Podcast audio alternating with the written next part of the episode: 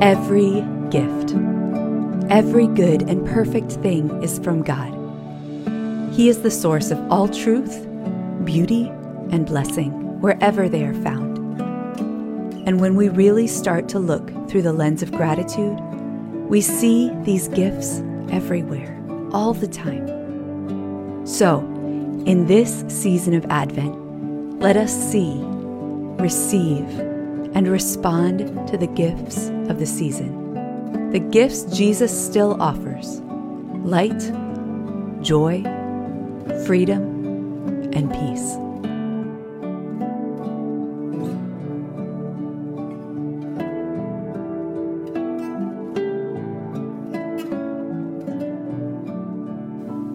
Well, good morning, Element. It is truly a joy to be with you this morning and to see your faces and to be together as we lean into the Christmas season. And hopefully, we're all feeling a little bit of joy this morning as we sing out those songs and we take a minute to rejoice, right?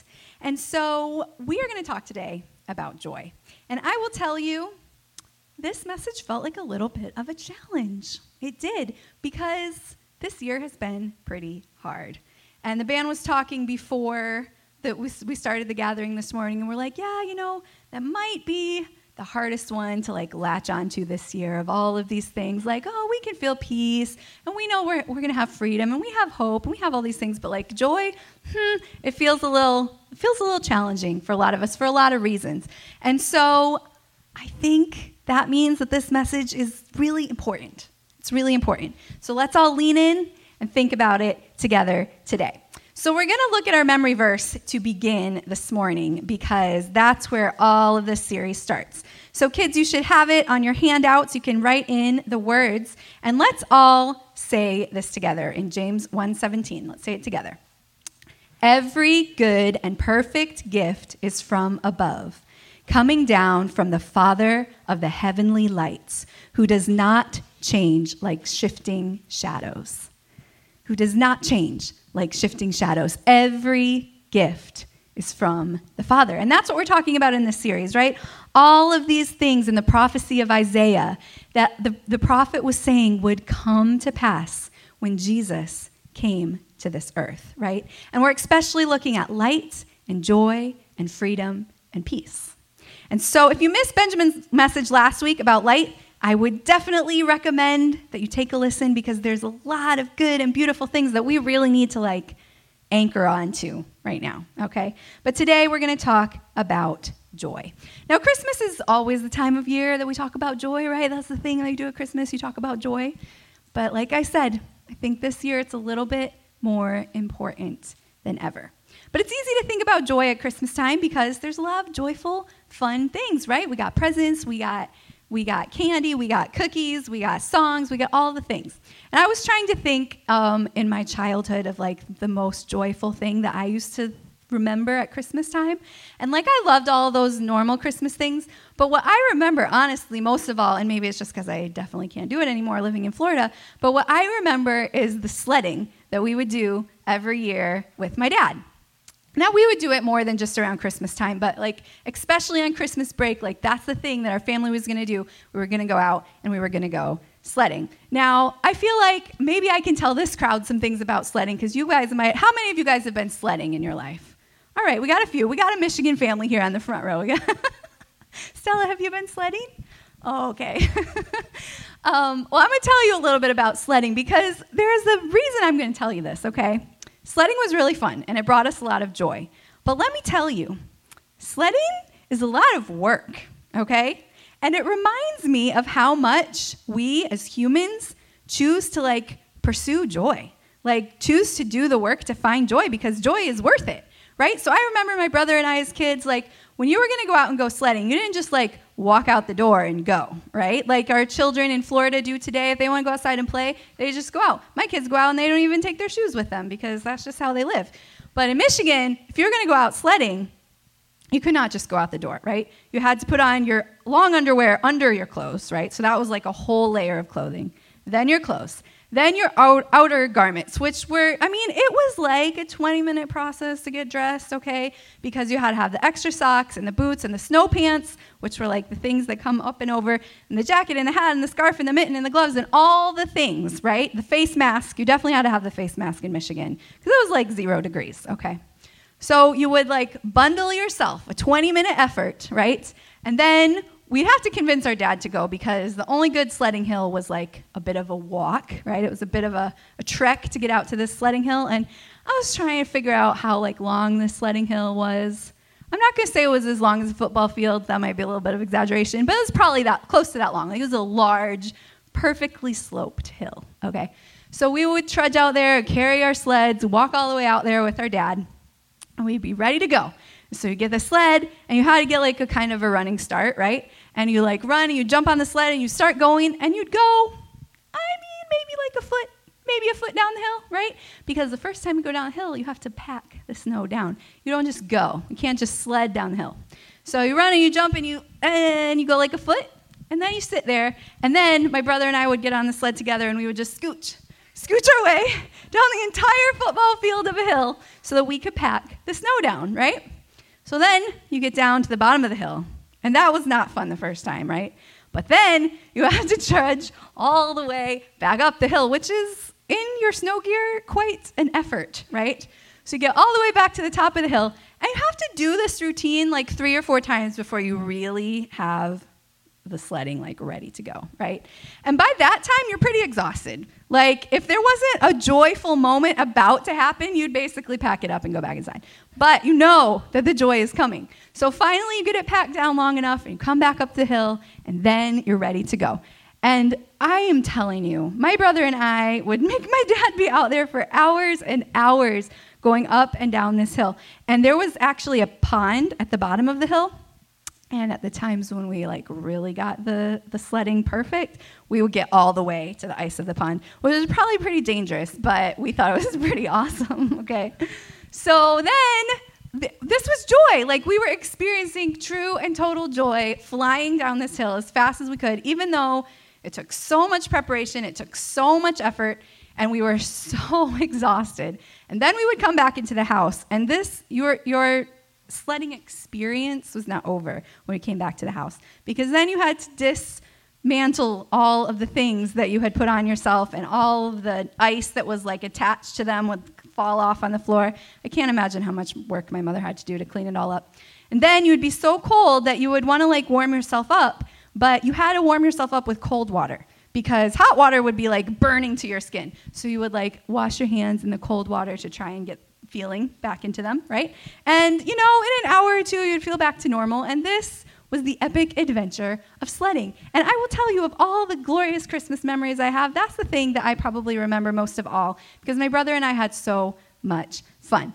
But the reality is, we also worked pretty hard. We worked pretty hard to seek after that joy because we knew what it would bring to us. We knew how we would feel in the joy of the sledding. So that's one of my stories about joy. But today we're going to pause we're going to sit with this concept of joy for a little while because I think that we all need some space for our joy to grow. I know that I need some space for my joy to grow. And when I sat down to write this message, I, I prayed hard. I prayed hard for the Father to increase that space in me. And so we're going to look at this prophecy of Isaiah um, in chapter 9, verse 3. And here's the portion about joy. He writes, You have enlarged the nation and increased their joy. They rejoice before you as people rejoice at the harvest, as warriors rejoice when dividing the plunder. Now, clearly, the theme of this verse is joy, right? What experiences of joy do we see in this verse? We see th- basically three, three things that they're rejoicing about, okay? They're rejoicing that the nation is enlarged, they're rejoicing at the bountiful harvest, and they're rejoicing at warriors dividing plunder.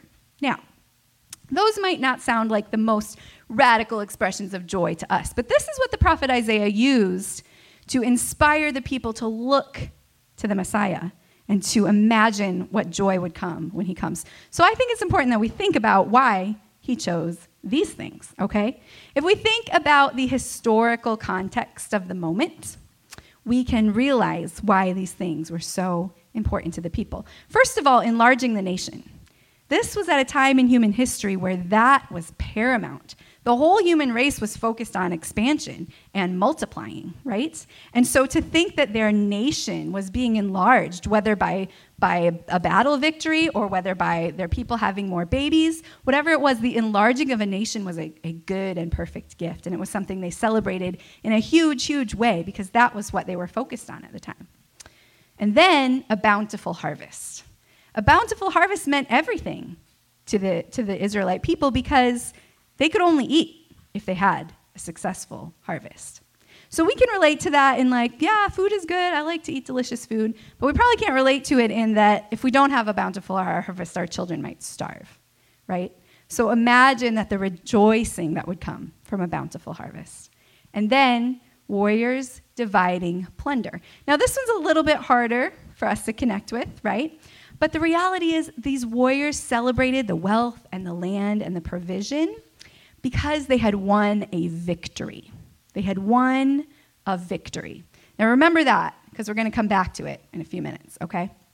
So, we can see as we look at these things the enlarging of the nation and the bountiful harvest and the warriors dividing the plunder we can see that isaiah is trying to connect with these people and, and invite them to imagine the joy of a messiah coming. And he's saying it will feel like this. It will feel like your nation has expanded and your harvest is plentiful and that you have won. You have won a victory right?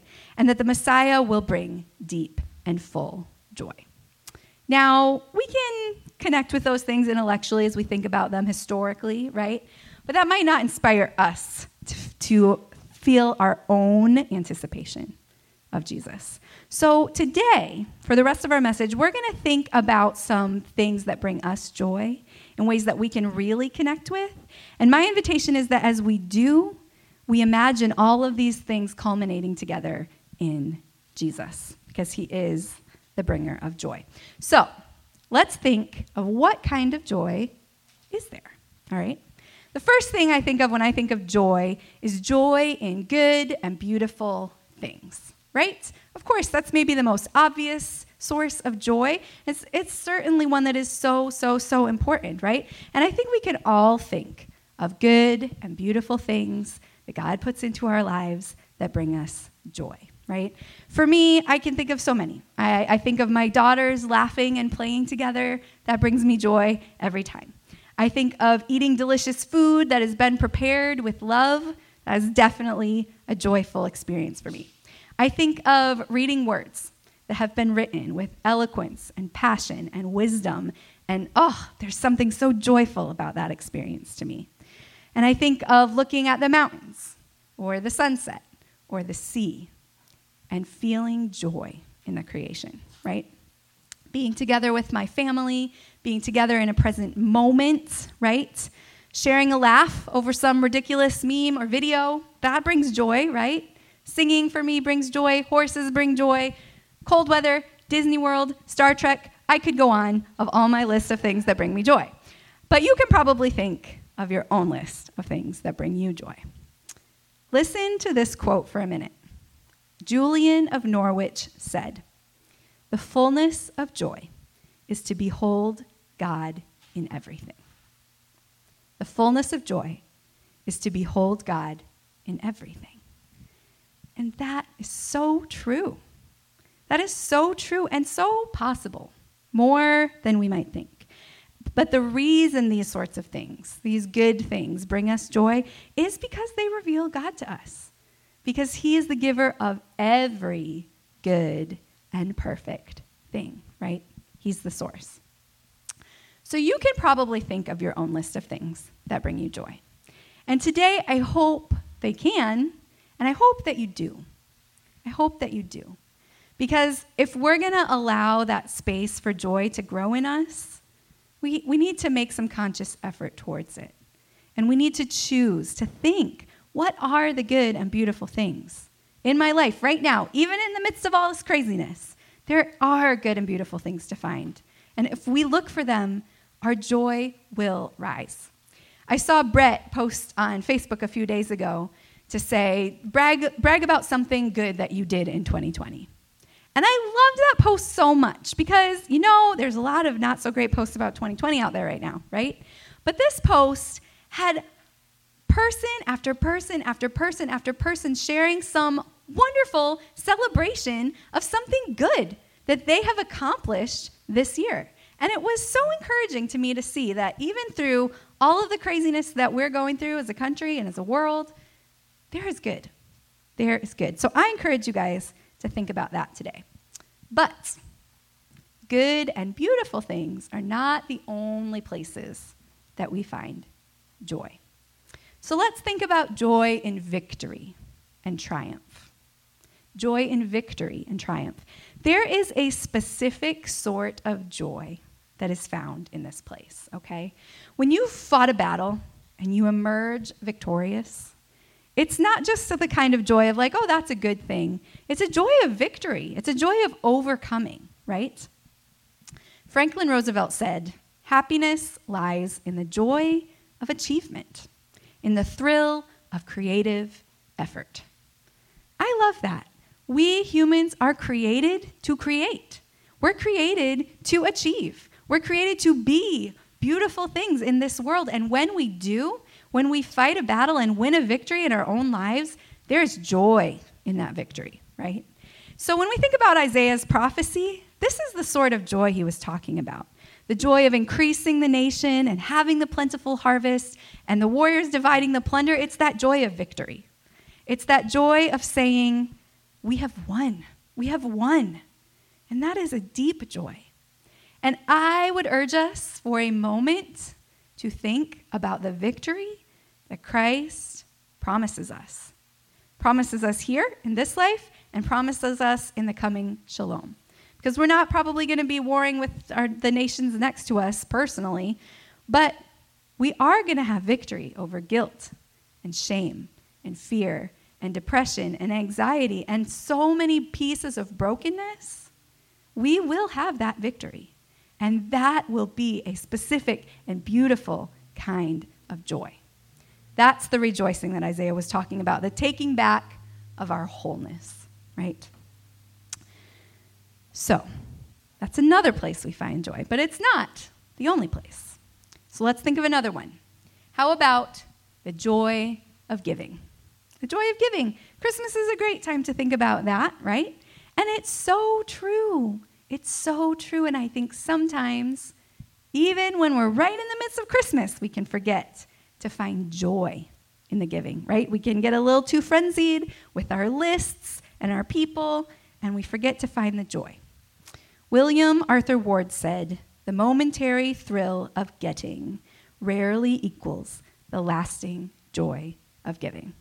And I was, I was thinking back about my Christmases and like, can I remember some amazing gift that I got that like overshadows all the other gifts? And I, that could be the story I tell about this gift. And like, I couldn't think of one. Not that I can't think of great gifts that I had gotten, but I couldn't think of one that connected with my joy.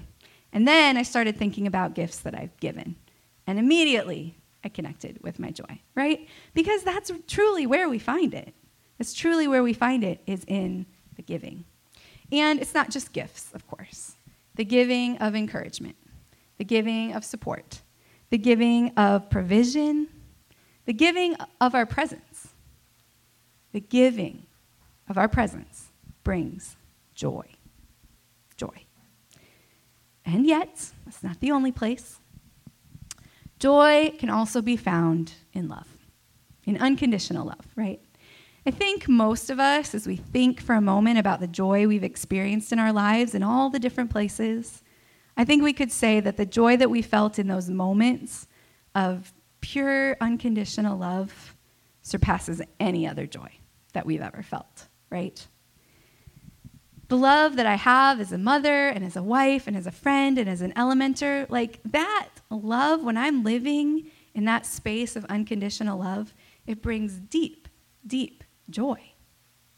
Mother Teresa said, A joyful heart is the normal result of a heart burning with love. A joyful heart is the normal result of a heart burning with love. And I love these words and I love the depth of truth in them. Because if our hearts are focused on love, then our hearts will have joy. Those things are linked together. They're linked together. Okay? But there are more places to find joy. So let's keep going. How about joy in light found in the dark places? Joy in light found in the dark places. Now, this is getting to a place of deep joy. It's getting there. And it's a place where some of us may not dare to go very often, right? Because it's hard to think of joy found in the darkness. But these are the places where God is waiting to bless us abundantly with the joy that He offers right now. It's one thing to look at a mountain or laugh at a funny joke or look at your children and feel joy. And that, that is good joy, and it is good to feel it. But it's another thing to experience a moment of joy when life is desperately dark, right? Listen to this quote and let it sit with you for a minute. The secret to joy is to keep seeking God where we doubt He is. The secret to joy is to keep seeking God where we doubt He is. Can that be true? Is that a secret to joy? I think it is. Because when we do seek Him where we doubt He is, we find Him. We find Him. We find maybe not the fullness of everything we're hoping for, but we find that pinprick of light. We do. And to f- perceive a light in the darkness brings deep, deep, abiding joy. Not that the light overcomes the darkness in that moment, but it's in the knowledge and the trust that the light can't be overcome by the darkness. That we are living in a story that is, is the one true narrative of redemption, right? And that brings us hope. It sparks joy. Now, listen to this quote from C.S. Lewis. He says, Joy must have the stab, the pang, the inconsolable longing. All joy reminds. It is never a possession, always a desire for something longer ago or further away or still about to be. It is at our darkest where we can most fully experience joy. It is. It's where joy can be most fully felt, is in the darkest places. Because it's that pang, it's that thought, that knowledge, that inconsolable hope that God will come for us, that God has come for us. And that is a joy beyond any joy of a mountaintop or a sunset or a sea, right? It's easy to find happiness when things are good. But it is by our choice to live in the one true narrative of redemption that we can experience joy when things are falling apart. So listen to this from 1 Peter. He says, So be truly glad. There is wonderful joy ahead, even though you must endure many trials for a little while. These trials will show you that your faith is genuine. It is being tested as fire tests and purifies gold, though your faith is far more precious than mere gold. So when your faith remains strong through many trials, it will bring you much praise and glory and honor on the day when Jesus Christ is revealed to the whole world. You love him, even though you have never seen him. Though you do not see him now, you rejoice with a glorious inexpressible joy. This is it, guys. This is what he's talking about. That's the kind of joy in the darkness where we, we don't even see him, but we trust him. And in that is a glorious, inexpressible joy. It's the joy that doesn't even make sense, right? It's the joy that comes in the dark before the dawn, like Benjamin talked about last week. And it's the joy that we need right now, the end of 2020, this is the joy that we need the pinprick of light in the darkness. Because what evidence do we have that next year will be different than this year? We don't. We don't have a lot of evidence for that, right?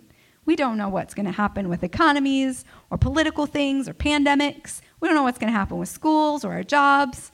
We don't, we don't know what will happen in our own individual stories. But in that place where the external circumstances feel dark, but we can see the truth that light exists, that's joy. That pain, that inconsolable longing, the reminder of the reality that underscores this one, right? When Isaiah's prophecy begins, we're going to go back to last week's verse for a minute because look at this. He writes, The people walking in darkness have seen a great light. On those living in the land of deep darkness, a light has dawned. And then he goes on to say, You have enlarged the nation and increased their joy. They rejoice before you as people rejoice at the harvest, as warriors rejoice when dividing the plunder. I think we can see that the most profound source of joy in this passage isn't necessarily the victories that are won, although that is beautiful and wonderful, and they are rejoicing over those things. But the, the biggest source of joy is that light. In the land of deep darkness, a light has come. A light has come. And still, there are more places to find joy. So, the next one we're going to think about for a minute is joy as a choice. Joy as a choice. Sometimes we don't see that light in a given moment, right? But we can still choose joy. We can still choose to believe that it does exist. Henry Nouwen says that joy does not simply happen to us. We have to choose joy and keep choosing it every day. Look at what Paul wrote to the Philippians from a prison, no less. He says, Whatever happens, my dear brothers and sisters, rejoice in the Lord. I never get tired of telling you these things, and I do it to safeguard your faith. To safeguard your faith. What he's saying is that choosing joy protects us, right? Choosing joy protects us from the brokenness that would try to break us with it, right? It strengthens us to face those seasons where we have to go looking for God in the places where we doubt He is. Choosing joy strengthens us to do those things, right? And allows us to flourish as the creatures that God designed us to be. Choosing joy reminds us that every good and perfect gift comes from the Father. So, our last one joy as a gift. Joy as a gift. Now, this is the last one, but maybe it's the first one. Maybe it's really all of them, right? Because let's look at this list of things that bring joy once more joy in the good and beautiful things, joy in victory and triumph, joy in giving, joy in unconditional love, joy in light found in the darkness, joy is a choice, joy is a gift. I think we can see how every one of these expressions is a gift from the Father, right? Every good and perfect gift is from the Father because he created all the good and beautiful things, right? He is goodness and beauty. And when we see those good and perfect things, those good and beautiful things, we're seeing reflection of him. And it's a gift. And he is the champion of every battle we fight, right? The victory that we're promised, the victory over our brokenness, the coming wholeness, that's his gift. And every victory that we experience on this earth is only a reflection of that one. Right? And He is the source of all that we can give away. So any giving from us only comes because He first gave to us, right? And He is love, He's the source of love itself. So when we experience those moments of a love so deep that it brings us a joy so profound that we can't even express it, that's a glimpse of the love of the Father. That's a gift of His Spirit in us. And He is the light in the darkness. Every time we find ourselves nearly lost in the darkness, every time it looks like the shifting shadows will obscure the truth that we know, we glimpse the light again. We do. And in that one tiny pinprick of light, joy is full. So, how can it be that just a glimmer of light can bring such joy? Remember, it's because of the truth, of the reality that underscores this one. And those moments of light, gifts from the Father, right? Even the joy of choice is a gift. Because when we choose to make that choice, we receive the blessings of God's Spirit, right? We received the gift of His presence and His hope and His peace. When we make a conscious effort to rejoice and to look for the good, our Father blesses us in the choosing. He does. And that's a gift as well. Each of these experiences of joy is a gift from the God of the heavenly lights. So listen to this one for a minute.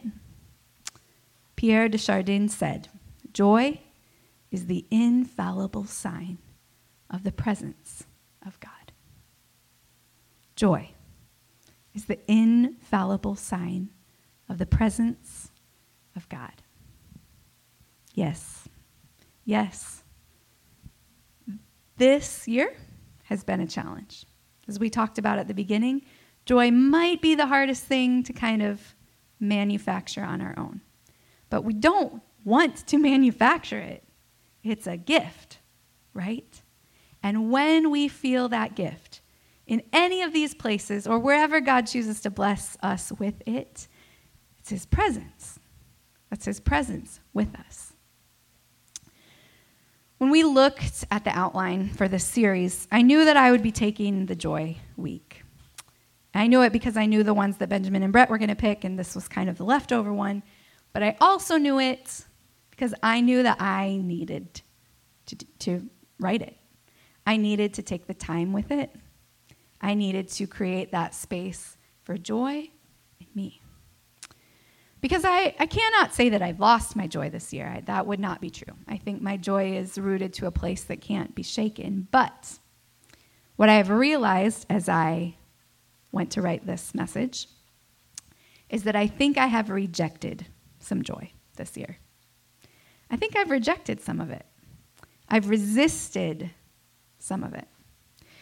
And as I searched my heart, I felt like if I really leaned into all these joyful places that I was going to teach about, that somehow it would like invalidate the parts of me that were still hurting, right?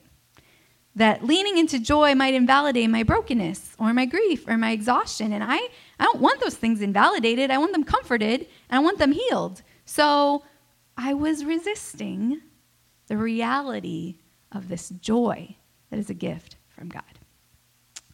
And I was wrestling because I did not want to give up my burdens in order to receive his joy. But I can tell you, my, only to my experience, that God met me in that place with mercy. And he reminded me that he doesn't invalidate pain. That's not what he does. He does comfort it and heal it, which are the things that I'm longing for. But he reminded me that joy can exist right in the midst of those things. That the process of healing and comfort can take time, but that joy can be present right in the midst of it. And I want to remind you guys of the same thing. Because I think we might all be feeling that temptation a little bit to resist joy or to reject joy because our burdens are heavy, right? But the truth is that your pain matters to God. And He is at work to comfort you. And He is at work to heal you. But He is also at work right at the same time to bring you joy. And He's inviting you to receive it. He's inviting you to not resist it, but to say yes to it. So, Paul writes about this sort of a moment, this sort of a moment of full sorrow and yet deep joy. And so, we're going to read his words out of the message because he says it very beautifully. He says, Companions, as we are in this work with you, we beg you, please don't squander one bit of this marvelous life God has given you. God reminds us, I heard your call in the nick of time. The day you needed me, I was there to help. Well, now is the right time to listen. This is the day to be helped. Don't put it off. Don't frustrate God's work by showing up late or throwing a question mark over everything we're doing. Our work as God's servants gets validated or not in the details. People are watching as we stay at our post, alertly, unswervingly, in hard times, in tough times, in bad times, when we're beaten up, jailed, and mobbed, when we're working hard, working late, working without eating, with a pure heart and a clear head and a steady hand, in gentleness, holiness, and honest love. When we're telling the truth, and when God's showing his power, when we're doing our best at setting things right, when we're praised and when we're blamed, slandered or honored, true to our word, though distrusted, ignored by the world but recognized by God, terrifically alive, though rumored to be dead, beaten within an inch of our lives but refusing to die, immersed in tears yet always filled with deep joy. Living on handouts, yet enriching many. Having nothing, having it all. This is true joy element.